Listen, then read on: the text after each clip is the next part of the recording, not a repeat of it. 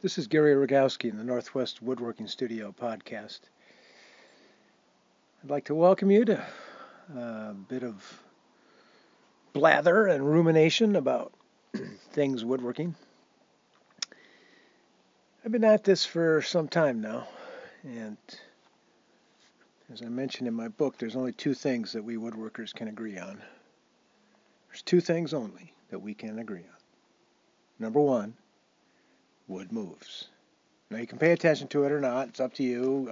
I know some 18th century reproduction guys, and they get 24-inch wide boards and tenon them into a post, and they say, yeah, well, it's going to crack just because that's the way it always did. It always cracked like that. So you don't have to pay attention to it if you don't want to. You cross-band things and glue things on and give yourself job security all you want. But wood moves. I think we can agree as woodworkers that wood moves.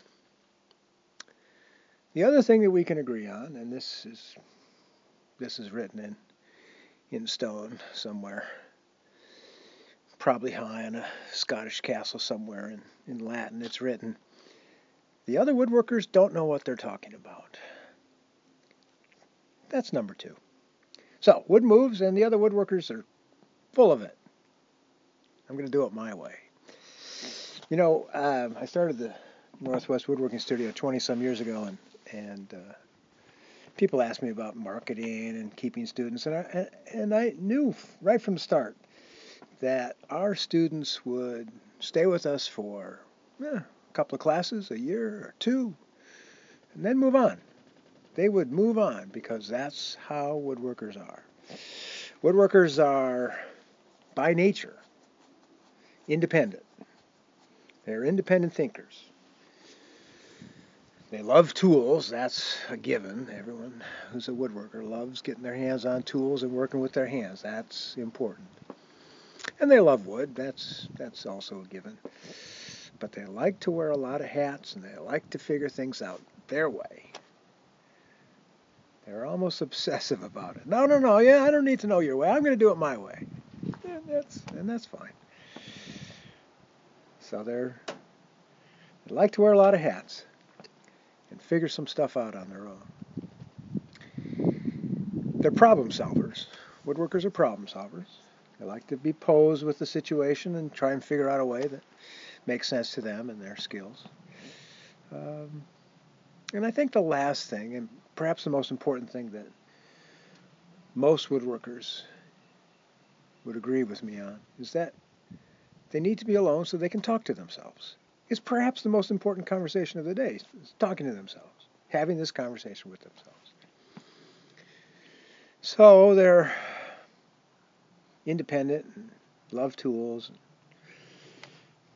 need to know where everything is in their world, and problem solvers, and they like to talk to themselves, and it's just a description of the kind of person you wouldn't sit next to on the bus. But there we are, doing our work. Anyway, these are some of the things I talk about in my new book called Handmade: Creative Focus in the Age of Distraction. Get to your bookstore now. Buy a copy. I think it's a fun read. It was fun to write. People asked me, how long did it take you to write that book? And I said, 40 years. In a year and a half of actual writing. But, the stories just kept piling up and repeating themselves, and I repeat them to students again and again, and I thought, maybe there's something here. Maybe we should write about this stuff and let other people in on the secrets. The secrets are these. Here they are. The secrets of woodworking in a nutshell. Make up your own way. Make your own way. And if it works for you, that's the right way. Everyone's looking for, I need to know the answer. I need to know exactly how to do it. Don't give me options. Just tell me how to do it. What's the right way? There is no one right way. One gal sharpens one way, one guy sharpens another. I cut my mortise this way, you cut it that way. You get to the same result. Which one's wrong? Some people have curly hair, some people have straight hair. Which one's wrong? There is no perfect answer. There's what works for you. And then sometimes, some days, it doesn't work for you at all. All your careful ministrations, all the careful work you've done, it don't work for you either. Yeah, we have those days. And that's the other thing I think this book of mine was about, is learning to forgive yourself. It's a tough one. It's a tough one for me. I'm a old Catholic boy. And I suffered my bumps and bruises through that education. Good education on the one hand, Catholic boys' school, but bruised at the same time, bruised. And that sense of trying to be perfect, trying to get it just right, can really drive you into the ground, particularly with woodworking. Now, you get these metal workers that come and take class, and they're like, oh, well, I got to get it to within a thousandth of an inch. No, it's not metal. It's wood. It's malleable. It moves. It changes. It does stuff to you. You cut it, and it moves. It's crazy. And yet here we are trying to work with a material so beautiful, so elemental, so enrapturing, it just takes us away. So, here we are, here in the shop, and it's a struggle some days. Some days it's a real struggle. I think one of the keys to successful furniture making is figuring out your flow, figuring out what works for you. For me, years ago, I'd get to the shop about 9:30. I was a late night person then, and get to the shop, and I'd be, answer the phone, and I'd be, look at the mail, and I'd, sharpen something and do a little work and figure stuff out, and I'd go to lunch, and not a lot was getting done. But by 2 o'clock, by 3 o'clock, all my energies had marshaled themselves. They had aligned themselves straight towards my goal, and all of a sudden, by that time of the day, I was doing more work than I'd done for the previous 4 hours. In 1 hour, I got more done. So I think there's a lot to be said for getting your flow together. For me, it takes hours. It takes hours to pull it together. If you can only work a little bit at a time, like I do these days, then I try and set little goals for myself. But if I can work for a big chunk of time, I tend to get some real work done. And I think that's important, is trying to figure out the flow in your shop and how to be the most productive when you're there. It's a struggle. I understand it. You walk in out of the world and there it is. Ah, finally made it to my shop. I know where everything is, and oh, wait a second, where's my pencil? Oh, I can't find my earmuffs. Ah, the table saw broke. It's just it seems like one thing after another some days. And it is one thing after another some days. You got to just let it go. Just let it roll over you. Because it's a part of the deal. And you just have to stop and fix those things that are broken and search for those things that are lost. Oh my goodness. If I could have back the time that I've spent looking for lost tools, I would have a second life. Half a life. That would be nice. But you have to focus on your goal for the day and let the other stuff roll off your back. I am convinced that like Viktor Frankl writes about in his book, Man's Search for Meaning, he writes about, he was in a concentration camp. He had a rough time. And he made it through by believing in something. And he was talking about how pain would fill someone's life. And it could be just, a hangnail. And yet it fills up your entire world. It fills up your consciousness to get a sliver. A sliver. And it fills up your entire world. So does cancer. It fills up your entire world. And it's like, I don't know, sucking all the oxygen out of a room. It just takes everything. That's what happens when problems arise. For me, probably not for you. For me. When problems arise for me in the shop, they are huge. Huge. I just screwed something up. Oh, my goodness. I am the loudest woodworker you've ever heard. Oh, ranting and raving, you stupid idiot, blah, blah, blah. And what I've learned, finally, after decades, I have a friend who used to call her studio Flying Hammer Studio. I never threw hammers. I would hit them hard against the bench, but I never threw them. Anyway, shout out to Gail. It took years, but I finally figured out that if I could just leave the room after I made a mistake, which was taking over my entire universe, if I could just leave the room, I had a chance. Leave the room, walk around the block. The problem would shrink to its normal size by the time I got back. By the time I got back to the bench, I'd have figured out a solution. I'd know a way to get out of this thing, even if it meant reproducing a part. But I'd already done all the work. I knew exactly what to do. I was fast. I was efficient. It takes more time to argue with yourself about what to do than it does to do the actual fix of the problem. It takes more time yelling at yourself and getting down on yourself and all this crap that we drag along than it does to just fix it. Shut up and fix it. You made a mistake. Okay. Get back up there and take another swing.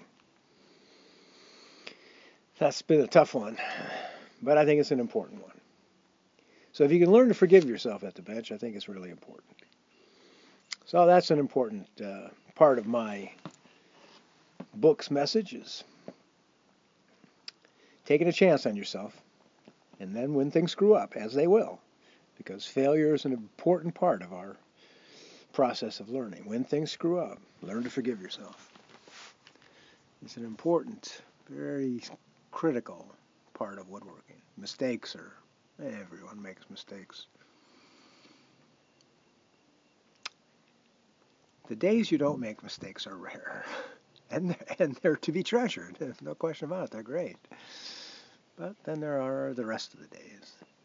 I'm also convinced that we have days when we are super sharp and jump out of the way of the saw blade when it's about to nick us and do everything right. And then there are those other days when we're dumb as a post, and we're in there woodworking nevertheless. Those are the days you need to have habits in place. Those are your stupid days, I call them.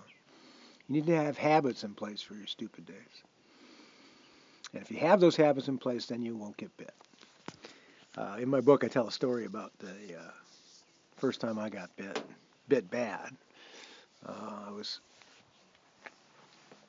milling up cleaning up a piece of walnut, thin piece of walnut, half-inch thick piece of walnut. It was part of a box project I was doing, and I'd cut the joints, and I was just cleaning it up, and I wasn't using the push stick, and I pushed too hard on the front end of this board, and it dove into the cutter head and shot out and left my finger tickling the ivories. I jumped out of the way pretty quick, but I still got bit. Doesn't hurt. Anyone who's been bit will tell you it doesn't hurt. Not until the next day, not until you wash it out. It doesn't hurt, it feels like you've just been punched. You shut down so fast, you go into shock so quick. You don't feel any pain. Remorse, guilt,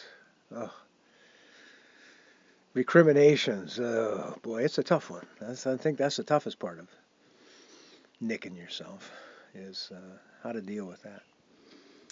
But if you can stop the bleeding and get to a hospital or bind yourself up, you need to immediately figure out what went wrong. What went wrong? What did you do wrong? You did something wrong. It wasn't the machine's fault. It was your fault. It's always your fault. The first thing anyone says after an accident is, boy, that was stupid. Because it usually is, because it was preventable. And you did something that you've gotten away with 12 times or 100 times before, and this time you didn't get away with it. Ooh, that was stupid. That's what you'll say. So, you have to learn from these mistakes, get right back on that pony the next day and figure out what you did wrong and never do it again. For me, I got push sticks all near my joiner. I got them of all sizes and lengths. And I am never without them, and I use them whenever I'm there. if my hands get close enough to the blade guard. Because you just don't know. So you got to protect yourself on your stupid days. Protect yourself on your smart days, too. Got to get in that habit. This stuff is, as we know, it's dangerous stuff.